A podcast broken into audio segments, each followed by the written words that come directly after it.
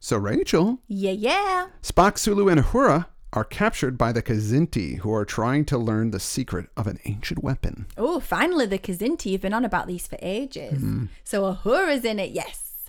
Kirk will be trying to save them from the cat people. There'll be unfair comparisons to Mares. The weapon will enslave, mind control, turn people into remote controlled fighters or weapons, maybe. It doesn't sound like a barrel of laughs, but I'm hoping for some heroic Kirk rescues with Foo. We'll see.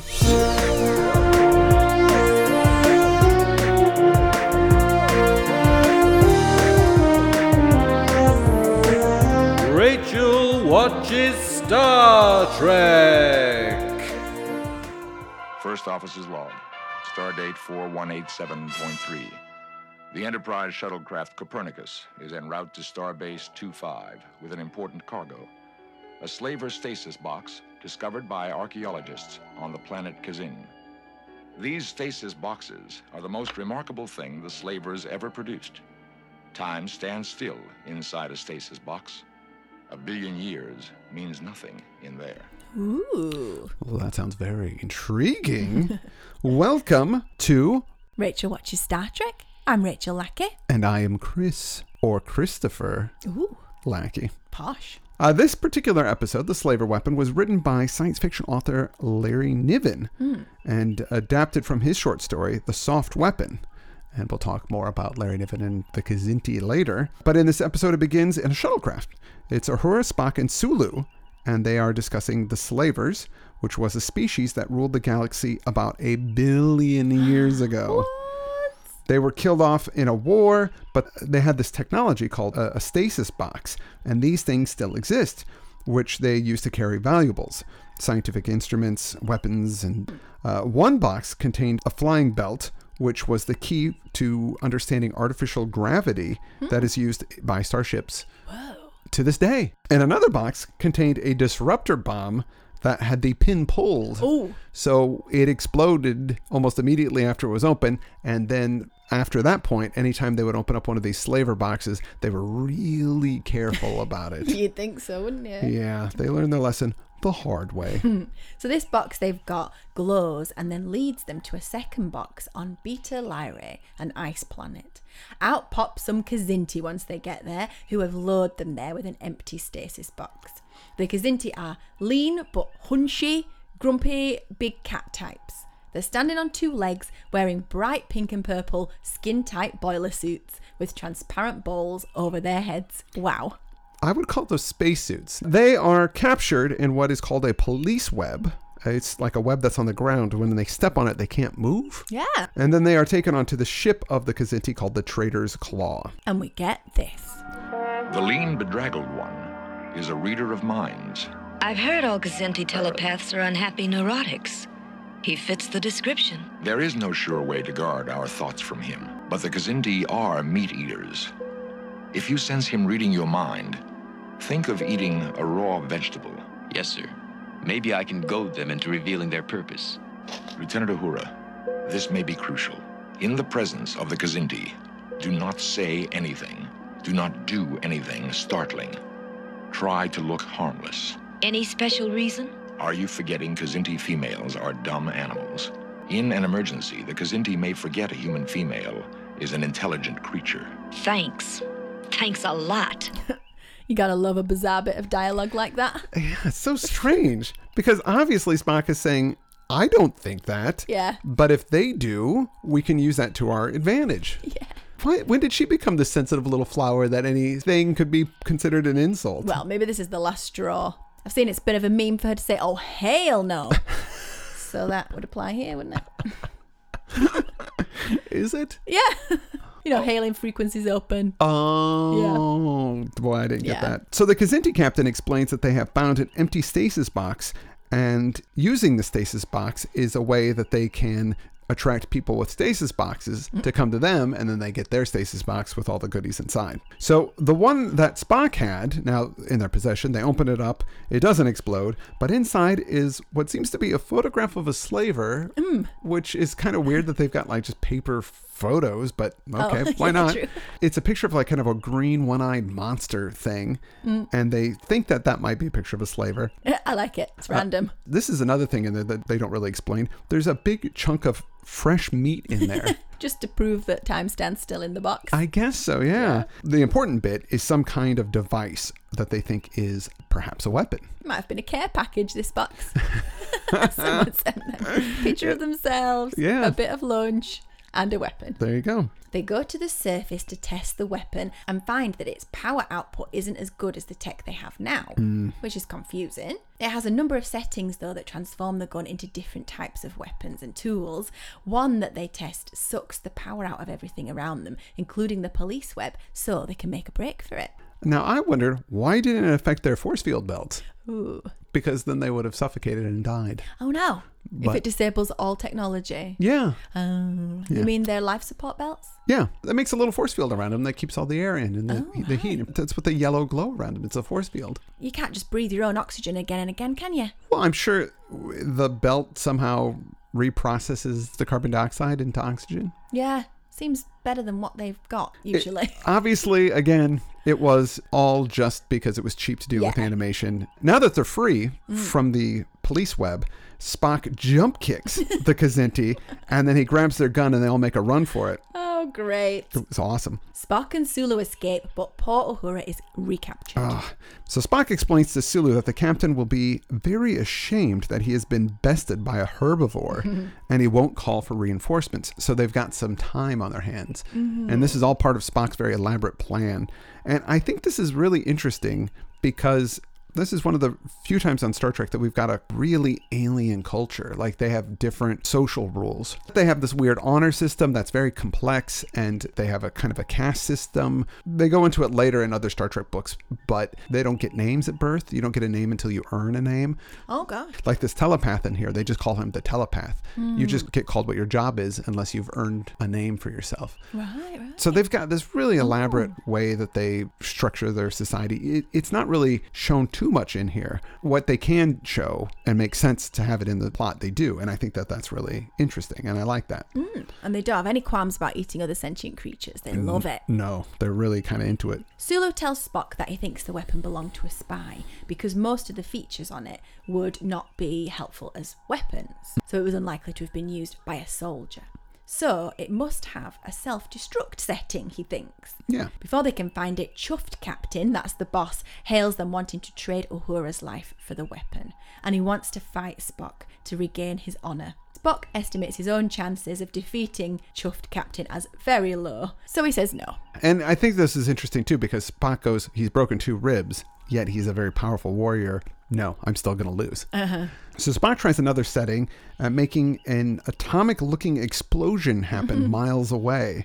And this is the most powerful weapon that they've ever seen. Nothing's like this in the Federation. Gosh. I would think maybe a nuke would be. Uh, Yeah. Aren't their phases more powerful than this? No, not even close. For distance. He says it's total conversion of matter to energy, which is pretty much what a nuclear explosion is. Uh, It's like a giant fission gun th- that's able to shoot a beam of some kind that's able to make an explosion that seems to be a huge atomic blast. Yeah. So we don't want that in the wrong hands. Exactly, especially in the hands of these very warlike Kazinti. The shockwave knocks Spock and Sulu over, and the Kazinti recapture them and the weapon. The Kazinti fiddle with it a bit, and they find it's got a computer within it. So they start to try getting information out of it. If you could describe the positions of the stars in your sector, we would know how much time has passed since then. Without certain code words, I may not describe our location. One of the settings on this weapon was a total conversion beam. We saw it. Tell us how to find it. Twist my widow's shins until you reach the null position. Then They've got it. I thought the weapon wasn't too smart for giving them the answer after saying it needed code words, but Oh, yeah. kaboom! Yeah. So Spock knew that this was going to happen, or he suspected at least. He says that the computer woke up, doesn't know long how it's been in stasis, doesn't know where it is, doesn't know who these creatures are, and of course they're not giving any of the code words. So Spock thinks that the computer thinks that they're the enemy. kabloom. So when they try to test their weapon, it just blows them up, blows up half of their ship. I don't, I don't, I'm surprised that Spock and the gang are not hurt by this explosion. Yes, apparently it's nowhere near as powerful as the other weapon it Yeah. can do. Gee whiz. They get back to the Copernicus, and we end with this little bit here. Didn't you say the Kazinti have legends of weapons haunted by their dead owners? Yes. An ancient superstition. At this rate, they'll never get over those old superstitions. What? Oh, because the computer would seem like it was haunted? Yeah, Well, no one survived to tell the tale, have they? So- that's true. So, concept. Niven's short story, The Soft Weapon, uh, dictated two of the characters. Nessus was the manic depressive herbivore advanced alien, and he was represented by Spock. The human female, Anne Marie, became Ahura. As for Sulu, Niven said, I chose a character that could be spared from the bridge. The Enterprise can carry on without them. what? Since when are we doing that? Yeah. I mean, I weird. like you for breaking convention, but we always have the most important characters from the ship come down to a dangerous alien planet. Yeah, exactly. Larry Niven's Kazinti were first introduced as part of the Known Space Universe, it's a series of books and stories that he did. It was in a story called The Warriors, which was published in 1966. So we had a weedy psychic. The boss was slightly protective of him. He needed a lot of self care. He had to go off and look after himself, didn't he? After exerting Oh, right, yeah. mhm. himself psychicking. They were meat eaters disgusted by the idea of vegetables. At one point, Sulu had to think of fresh vegetables so that when they probed his mind, they wouldn't like being in there. Yeah. Yeah, that's really weird that they would be squeamish about such a thing. But, you know, whatever, I guess. Spock's knowledge of other aliens was key as usual. Mm-hmm. He knew the chuffed captain wouldn't call for help after the shame of getting his ass kicked by a vegan. Mm-hmm. Worst game played by cousins ever, though. This the way that Spock kind of said, "You're a girl, so you stay quiet. You you think of broccoli, and I'll go and kick the guy and get the gun." It's like one of those awful bossy cousins telling everyone Oh, what right. to Well, he's Spock. do. Me, I was that cousin. But You were go the on. bossy cousin. He's Spock. He's the smartest guy. He's got a plan. He knows these uh, Kazinti and their their habits and their social structure and all that stuff. So Mm-hmm. yeah, of course he's even making the decision. and they think he's weak, so they don't see it coming. Right. We had a reasoning war computer in the gun. Yeah, it bugged me that the light wasn't always flashing in time with the speech on the gun. Did you care? I didn't care. No, it didn't bother me. It also contained a conversion beam, an energy absorber, a rocket slash transportation device, Yeah, which they was could kind of stand on it to go zooming off somewhere. It was pretty comical, I thought.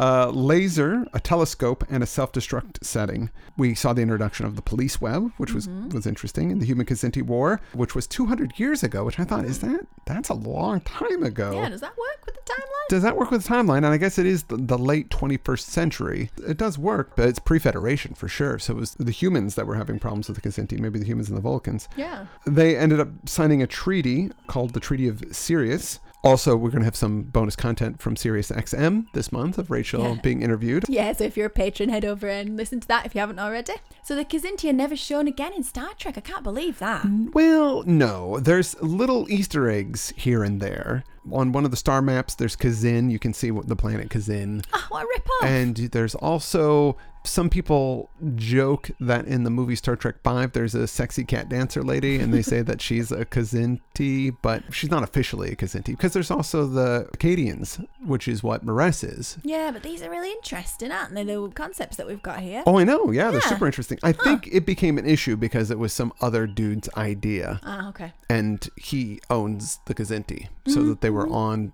this show. They can't officially be used by Paramount because they'd have to license this stuff Or Oh, none of them have ever watched the animated series. Could be that too. Hmm. but they are different than the Cadians because they've got like webbed fin ears, whereas uh, Maress doesn't. She just has kind No. of regular cat ears. She don't look anything like a Kazinti. No. Don't be racist. They say that they are related though. Oh, are they? They've split off and live on different planets, like the Vulcans and the Romulans are Oh, also yeah. related. Yeah. It's wild to think of an advanced civilization from so long ago who left these geocaches around, some of which explode you, some give you ultimate power, some include a photo of an alien and a bit of poisoned meat. Oh yeah, that was something we didn't say that they tested the meat and found out it was poisoned. yeah. So it wasn't a care Huzzah! package. Uh, well, no, unless it wasn't poison to them. We had the ultimate in preservation, time stands still in there. Mm-hmm. I didn't think the Kazinti concepts were conveyed clearly, so that brings the score down, whereas it would have been really high actually for this one. I'm going for a 7 out of 10. I'm giving it the 8 out of 10. I think there was a lot of cool stuff in here with the stasis box and the Kazinti and their alien culture. I was really into it. Entertainment. Animation wise, Sideways Sulu is Kirk with black hair. Now, that was very obvious. Yeah. they also forgot to draw the life support belts on, but they were still glowing. Yes. Uhura's running was ridiculous. Yeah. It was just her kind of standing there and then her legs moving. Yeah. Her arms not or anything. And then she said, Oh, I'm slowing down. I used to be able to run it in record time. As if. Look like you've never run a day in your life. not just the way they animated it. Oh, I see. I was going to say no. Mincing but I'm along sure like Zahura was in, in good shape. She's a Oh, track shit, star. Absolutely. But the guys, they had them running properly with their arms up and bent over and stuff. Yes, Come that's on, true. come on, everybody. I suppose I should be grateful that she's so prominently in it, but I was irritated that she was silenced and needed rescue. She got captured twice Yeah. in the episode. And that was like, oh, that's a bummer. Is that the only reason she's there? yeah, come on. Have her do some cool stuff because she's Uhura. Yeah. Apparently, this is the only time she appears without Shatner. Oh. Yeah, there's no Shatner in this episode, which was pretty shocking. And no end surprise. Whoa. I know. Oh my gosh. We had a bit of Spock foo. Yeah, flipping jump kick. Nice design to the weapon and the Kazinti, though strangely buff for their postures and jowly mob boss faces, I thought. nice and pink, which of course was not due to Sutherland's colour blindness, surely, which we've agreed makes no sense. It was, according to storyboard artist Bob Klein, just because colourist Irv Kaplan liked pink. oh, all right. DC tried to apologise to Niven about the ship being pink, but he wasn't bothered. Oh, good. And later she said the pink ship was the only problem with this episode. What, what difference does it make if it's pink? It does stand out, doesn't it? But I didn't care. Doohan did the voices of all the Kazinti. Oh, wow. He is good, isn't he? He's actually? really good, Very, yeah. really disguises and does completely different voices. Yeah, wow. I didn't clock him. It is him at all. I think his Scotty's getting worse actually because he's doing so many other voices, but fair play to him. It seems to be well liked by various Star Trek magazines. This one, I thought it was okay. Six out of ten. Well, Oh, I thought it was pretty good. It moved fast. I was engaged. I thought they were fun concepts. Seven out of 10. I- Kid value. This is the only time a character is killed on the animated series Oh, when they were exploded by the self destruct. oh, right. Yeah, I didn't even think about that. The lessons are if you shoot an unknown weapon, aim at a far off target. if you're a pacifist, then kick someone and it'll buy you some time. That's another lesson. That's it, really. also, imagine an alien race where the females are dumb and to compare that to hopefully how equal they felt with their peers, whether they were girls or boys watching. Yeah, sure, could be. Higher for weapon and alien fun, sort of kid fun, but if it's educationality, I'll go two. Yeah, two sounds about right. For everything that you said, I agree with you. I, I don't have any, Woohoo! anything to add on that. Do you think it could have been done live? They couldn't have made the Kazinti so non human in stature. Even in animation, they were limited according to DC. They couldn't do stripes on them, too expensive to animate. Oh, yeah, I can see that. But apart from that, perhaps they could have. It would have been difficult to do the gun prop because it really changed shape every time Yeah. Mm. they changed the setting. I'm sure they could have fudged it. Yeah. I think that this was uh definitely an episode that utilized animation to a very high degree. Uh, Them having a big nuclear blast, I don't know how they would have done that on the. Yeah, they would have found a way. but the Kazinti would have been a lot less interesting. Yeah, for sure. So my guess is no Kirk saving people, no Mares. The weapon didn't enslave or remote control people, although I thought it was a bit misleading that it was called the Slaver weapon. Yeah. Yeah. No Kirk foo, zero points. Sorry. Well, next week is the Eye of the Beholder and possibly also the Jihad. We've only got eight more to go. We're flying through this stuff and then we're going to be into the movies. All right. Uh, well, Rachel, thanks for watching Star Trek with me. Even though the animated series isn't quite as good as the original series, I'm still having fun. Yeah, I'm still having fun doing the show, but have realised I didn't really need any more from these characters or this setting when the original series finished. Right. So I was kind of over it already. I'm ready for a new cast. Sorry, everyone. but Oh, we're nearly there. Boy. But then we got the movies as well. Yeah. They go through different things because they're obviously they're much older, and that becomes a factor in the stories. That's interesting, I think. Yeah, we'll see. Thank you, patrons, for all your support. That's what's keeping us going over here. And thank you, listeners. Welcome if you're new. And with that, I'm Rachel Lackett. And I'm Chris Lackey, and you've been listening to Rachel watches Star Trek.